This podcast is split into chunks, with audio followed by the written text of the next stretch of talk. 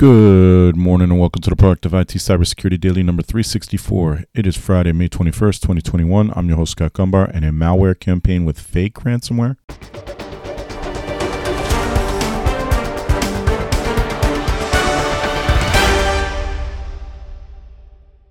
This podcast is brought to you by Nuage Tech, a client focused and security minded IT consultant based in central Connecticut. You can visit us at nuagetech.com. That's N W A J tech.com. Good morning. Happy Friday. You made it yet to another end of the week. How do you feel? You feeling good? Nice weather in the air. If you're in, well, if you're in my part of the world, nice weather for the weekend. It's all looking great and spectacular, except, you know, if you're in IT, then you're probably going to have to do some work this weekend. Anyway, wherever you listen to this, if you could like, share, comment, or review, that would be spectacular. And if you're in a HIPAA compliant business, you can go to Facebook and or LinkedIn and type get HIPAA compliance into the search and join the group. And let's just jump into it and get you on your way as quickly as possible for the weekend. Cisco releases security updates for multiple products. This is on the CISA's US CISA's website. Cisco Prime Infrastructure and Cisco Evolved Programmable Network Manager has a command injection vulnerability, and then Cisco Modeling Labs Web UI also has a command injection vulnerability. There have been updates released for both of those, so get those patched right away if you have them. Over 100 million Android users' phones are exposed uh, to, to personal data leakage due to 23 Android apps. Uh, and those apps are this is on hack the Hacker News, but it's on multiple websites. Unfortunately, it doesn't look like I have a list of the apps that were installed that created the problem. Checkpoint does note that only a few of their apps changed their configuration res- in response to responsible disclosure, implying users of other apps continue to remain susceptible to possible threats like fraud and identity theft. Um, but there is no list of the apps that are exposed, but over a hundred, or uh, there may be a list out there, but I don't, I don't have that list. Well, here's a few: Astro Guru, iFax, Logo Maker, Screen Recorder, and T-Leva. Those are the apparently the top five. But there's, you know, again goes back to making sure you are installing apps that have a good reputation and, and things that you're familiar with. Installing third party apps that are not um, well known by you is probably never a good idea. You know, some of these had 10 million installs, so it, it's hard to say for sure, but just be careful of what you're installing. Hopefully, Google addresses it. Bleeping Computer reports Conti ransomware, which we said was responsible for a ransomware attack on Ireland's HSE, which stands, I keep forgetting what it stands for, Health Service something. Um, I don't, I don't remember what this, the E stands for. Executive, I think it was. Anyway, so they were hit by Conti ransomware. Conti ransomware demanded $20 million originally, but now they've changed face a little bit, has released a free decryptor for Ireland's health service, the HSE, but warns that they will still sell or release the stolen data.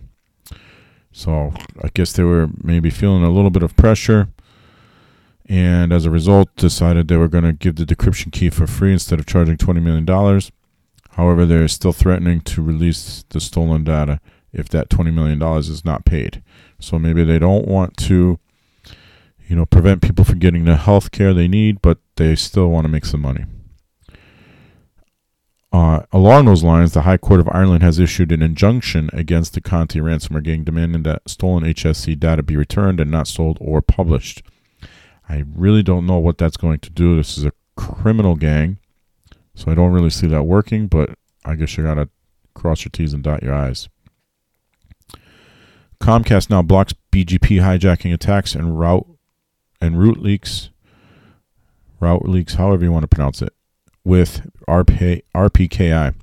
Comcast, one of America's largest broadband providers, has now deployed RPKI on its network to defend against BGP route hijacks and leaks. BGP route hijacks is a networking problem that occurs when a particular network on the internet falsely advertises that it supports certain routes or pre- prefixes that it in fact does not.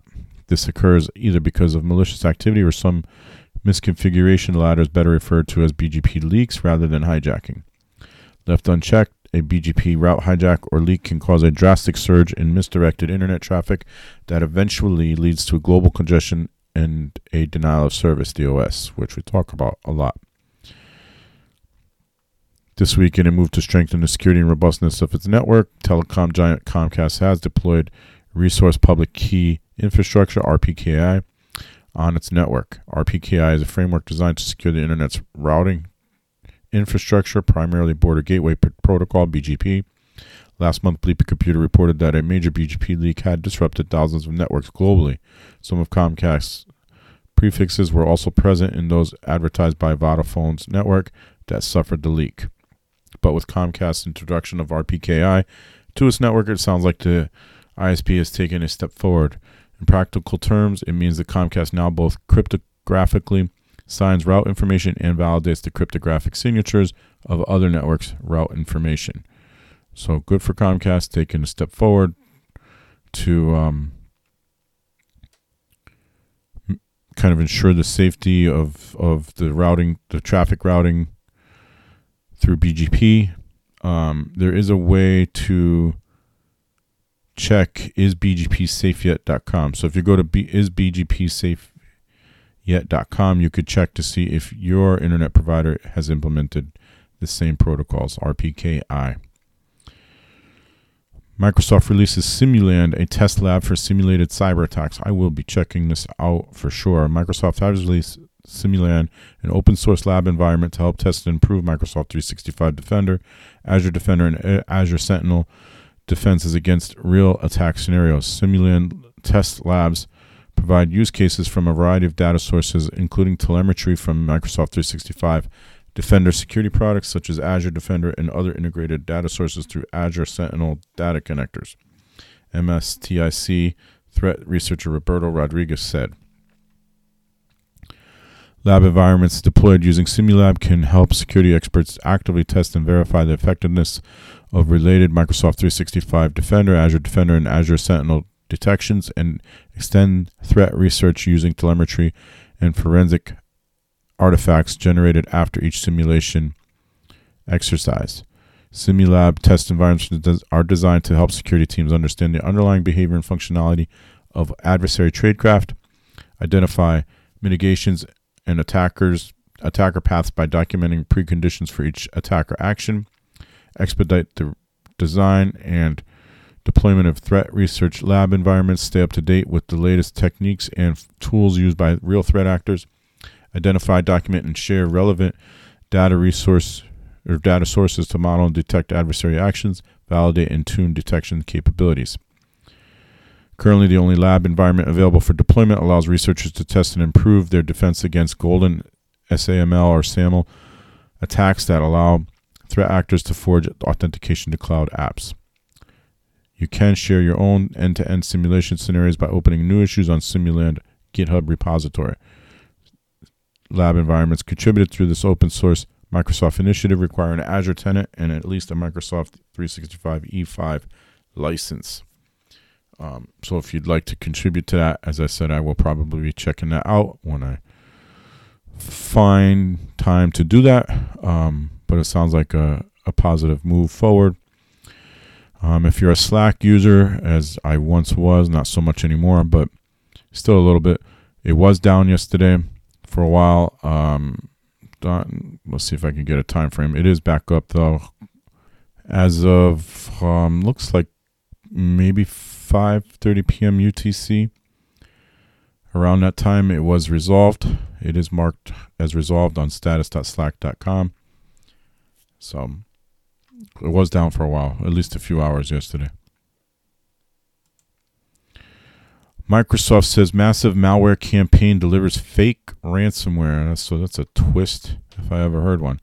A massive malware campaign pushed the Java based STRRAT or STRAT remote access Trojan, known for its data theft capabilities and the ability to fake ransomware attacks. In a series of tweets, the Microsoft Security Intelligence team outlined how this Massive email campaign spread the fake ransomware payloads using compromised email accounts. The spam emails lured the recipients into opening what looked like a PDF attachment, but instead were images that downloaded the rat malware when clicked.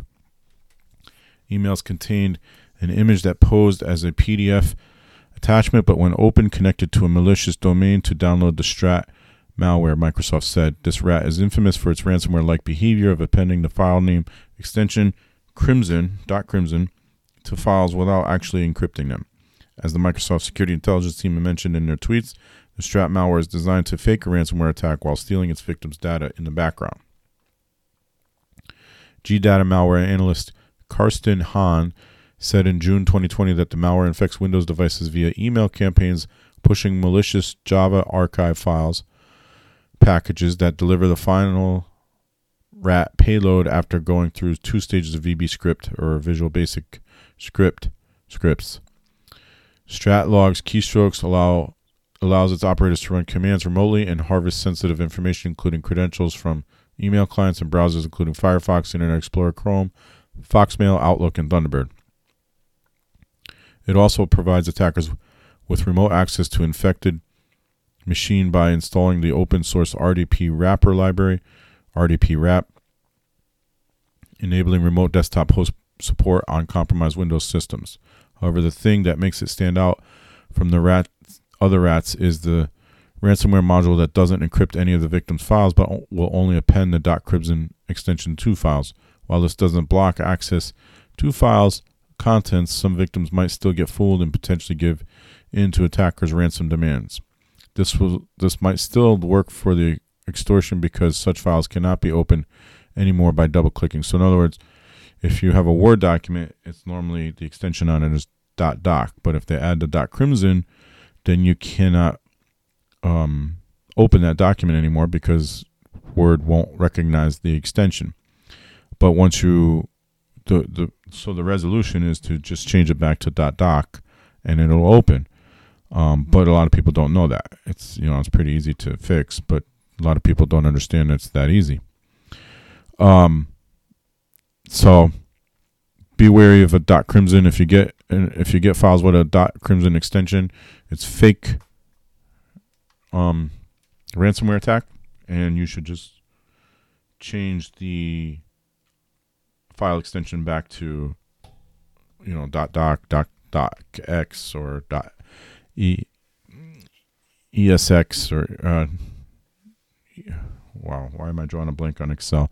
Exlx yes i don't i can not remember what excel is now but anyway you get the idea. Just change it back to whatever the extension should be. And we have some HIPAA breach reports, uh, two, two HIPAA breaches.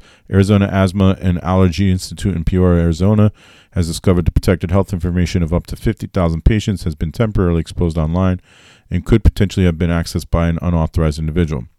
The affected patient data had been exposed for a brief period in September 2020 under the name of a different organization. Upon discovery of the security incident, a third party computer forensics firm was engaged to investigate and determine the scope of the security breach and the extent to which the patient data had been affected. The investigation confirmed on March 8, 2021, that the types of data exposed included first and last names, patient identification numbers, provider names, health insurance info, treatment cost info. Affected patients had received medical services from Arizona Asthma and Allergy Institute between October 1st of 2015 and June 15th of 2020. While the exposure of data was confirmed, no evidence was found to indicate any patient data has been misused. Um, you know, same old, same old. And Irvine, California based Excel Tox Laboratories has notified 4,571 individuals about the potential exposure of some of their protected health information. Excel Tox is a CLIA certified lab that provides clinical and toxicology testing services, including COVID 19 tests, February 15, 2021.